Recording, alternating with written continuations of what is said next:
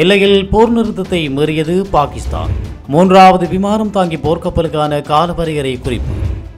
மூன்றாவது போர்க்கப்பலுக்கான நிறைவு பணிகள் ஆரம்பம். வங்காளதேசத்திற்கு கோதுமையை ஏற்றுமதி செய்கின்றது இந்தியா.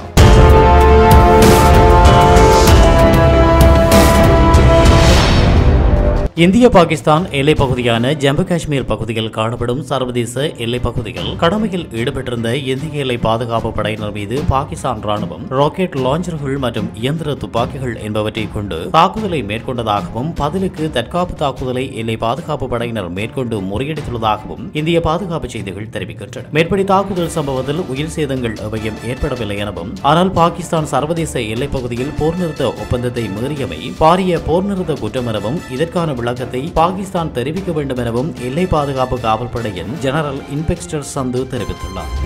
இந்தியா கடந்த இரண்டாம் தேதி ஐஎன்எஸ் விக்ராந்த் என்ற விமானம் தாங்கி போர்க்கப்பலை பணியில் இணைத்துக் கொண்டுள்ளது. இந்த ஐஎன்எஸ் விக்ராந்த் போர்க்கப்பலின் பணிகளை தொடர்ந்து கொச்சி கப்பல் கட்டும் நிறுவனத்தின் தலைவர் மதுநாயர் செய்தியாளர்களிடம் தெரிவிக்கும் பொழுது ஐஎன்எஸ் விக்ராந்த் விமானம் தாங்கி போர்க்கப்பல் கட்டுவதற்கு பதிமூன்று ஆண்டுகள் தேவைப்பட்டது. ஆனால் தற்போது கலந்துரையாடப்பட்டு வருகின்ற மூன்றாவது விமானம் தாங்கி கப்பலை கட்டுவதற்கு எமக்கு வரும் ஐந்து தொடக்கம் எட்டு ஆண்டுகள் போதுமானது. ஏனெனில் தற்போது எம்மிடம் போர்க்கப்பலை கட்டுவதற்கான மூலப்பொருட்கள் இருக்கின்றன. அத்துடன் மூன்றாவது கப்பலை கட்டும் பணிக்காக சுமார் ஐநூற்றி ஐம்பது நிறுவனங்களிடமிருந்து விண்ணப்ப கோரல்கள் கிடைத்துள்ளன. எனவே பணிகள் மிக தீவிரப்படுத்தப்படும் பட்சத்தில் விரைவாக பணிகளை நிறைவு செய்ய முடியும் என தெரிவித்திருந்தார். அத்துடன் ஐஎன்எஸ் விக்ராந்த் கப்பல் நாற்பத்தையாயிரம் தொன் எடை கொண்டது என்பதுடன் உருவாக்கப்பட இருக்கின்ற மூன்றாவது கப்பல் சுமார் அறுபத்தையாயிரம் தொன் எடை கொண்டதாக இருக்கும் என்பதுடன் இதற்கான கட்டுமான செலவு தற்போதைய கணிப்பீட்டின்படி சுமார் பதினாறாயிரம் கோடி இந்திய ரூபாய்கள் என மதிப்பிடப்பட்டுள்ளது. மேலும் இந்த மூன்றாவது கப்பலில் இரண்டு தட்டுக்கள் மேலதிகமாக சேர்க்கப்பட இருப்பதாகவும் தெரிவிக்கப்பட்டுள்ளது. கப்பலை கட்டுவதற்கான அனைத்து நடவடிக்கைகளும் ஆயத்த நிலையில் இருப்பதாகவும் மத்திய அரசின் ஒப்புதல் அனுமதி இன்னும் கிடைக்கவில்லை எனவும் கிடைத்தவுடன் உடனடியாக கட்டுமான பணிகள் ஆரம்பிக்கப்பட உள்ளதாகவும் தெரிவிக்கப்படுகின்றது.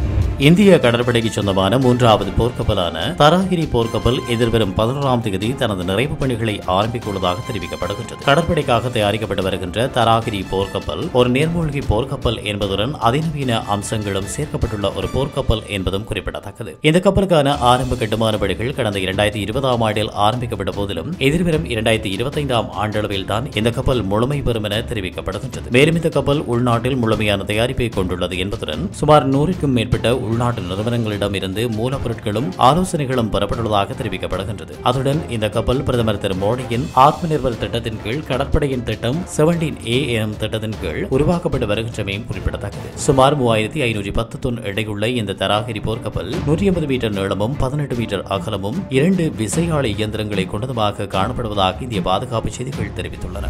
இந்தியாவிற்கும் பங்களாதேஷிற்கும் இடையில் மிகவும் நெருக்கமான பாதுகாப்பு உறவு நிலைகள் தொடர்ந்தும் காணப்பட்டு வருகின்ற நிலையில் தற்போது ஆசியாவில் இலங்கை மற்றும் பாகிஸ்தானை தொடர்ந்து பங்களாதேஷ் நாடும் பொருளாதார சரிவை மிக வேகமாக சந்தித்து வருகின்றமை குறிப்பிடத்தக்கது. பங்களாதேஷின் பணவீக்கம் ராக்கெட் வேகத்தில் அதிகரித்து வருவதனால் மக்கள் அத்தியாவசிய தேவைகளை நிறைவு செய்ய முடியாது தவித்து வருகின்றமை குறிப்பிடத்தக்கது. இந்த நிலையில் இந்திய பாதுகாப்பு அமைச்சின் பரிந்துரையின் பேரில் இந்திய மத்திய அரசின் அனுமதியுடன் சுமார் நான்கு லட்சம் மெட்ரிக் டன் கோதுமை ஏற்றுமதி செய்யப்பட்டுள்ளதாக செய்திகள் தெரிவிக்கின்றன. பங்களாதேஷில் இந்திய புகையிரத பாலம் அமைத்தல் மற்றும் நெடுஞ்சாலைகள் அமைத்தல் போன்ற பணிகளில் அதிகமாக ஈடுபட்டு வருவதாகவும் இந்த நிலையில் இரு நாடுகளுக்கிடையிலான உறவினை மேலும் பலப்படுத்தும் நோக்கில் மேற்படி கோதுமை ஏற்றுமதி இடம்பெற்றுள்ளதாகவும் இந்தியாவின் வெளியுறவு செயலாளர் விஜய்மோகன் குவாத்ரா தெரிவித்திருக்கின்றார்.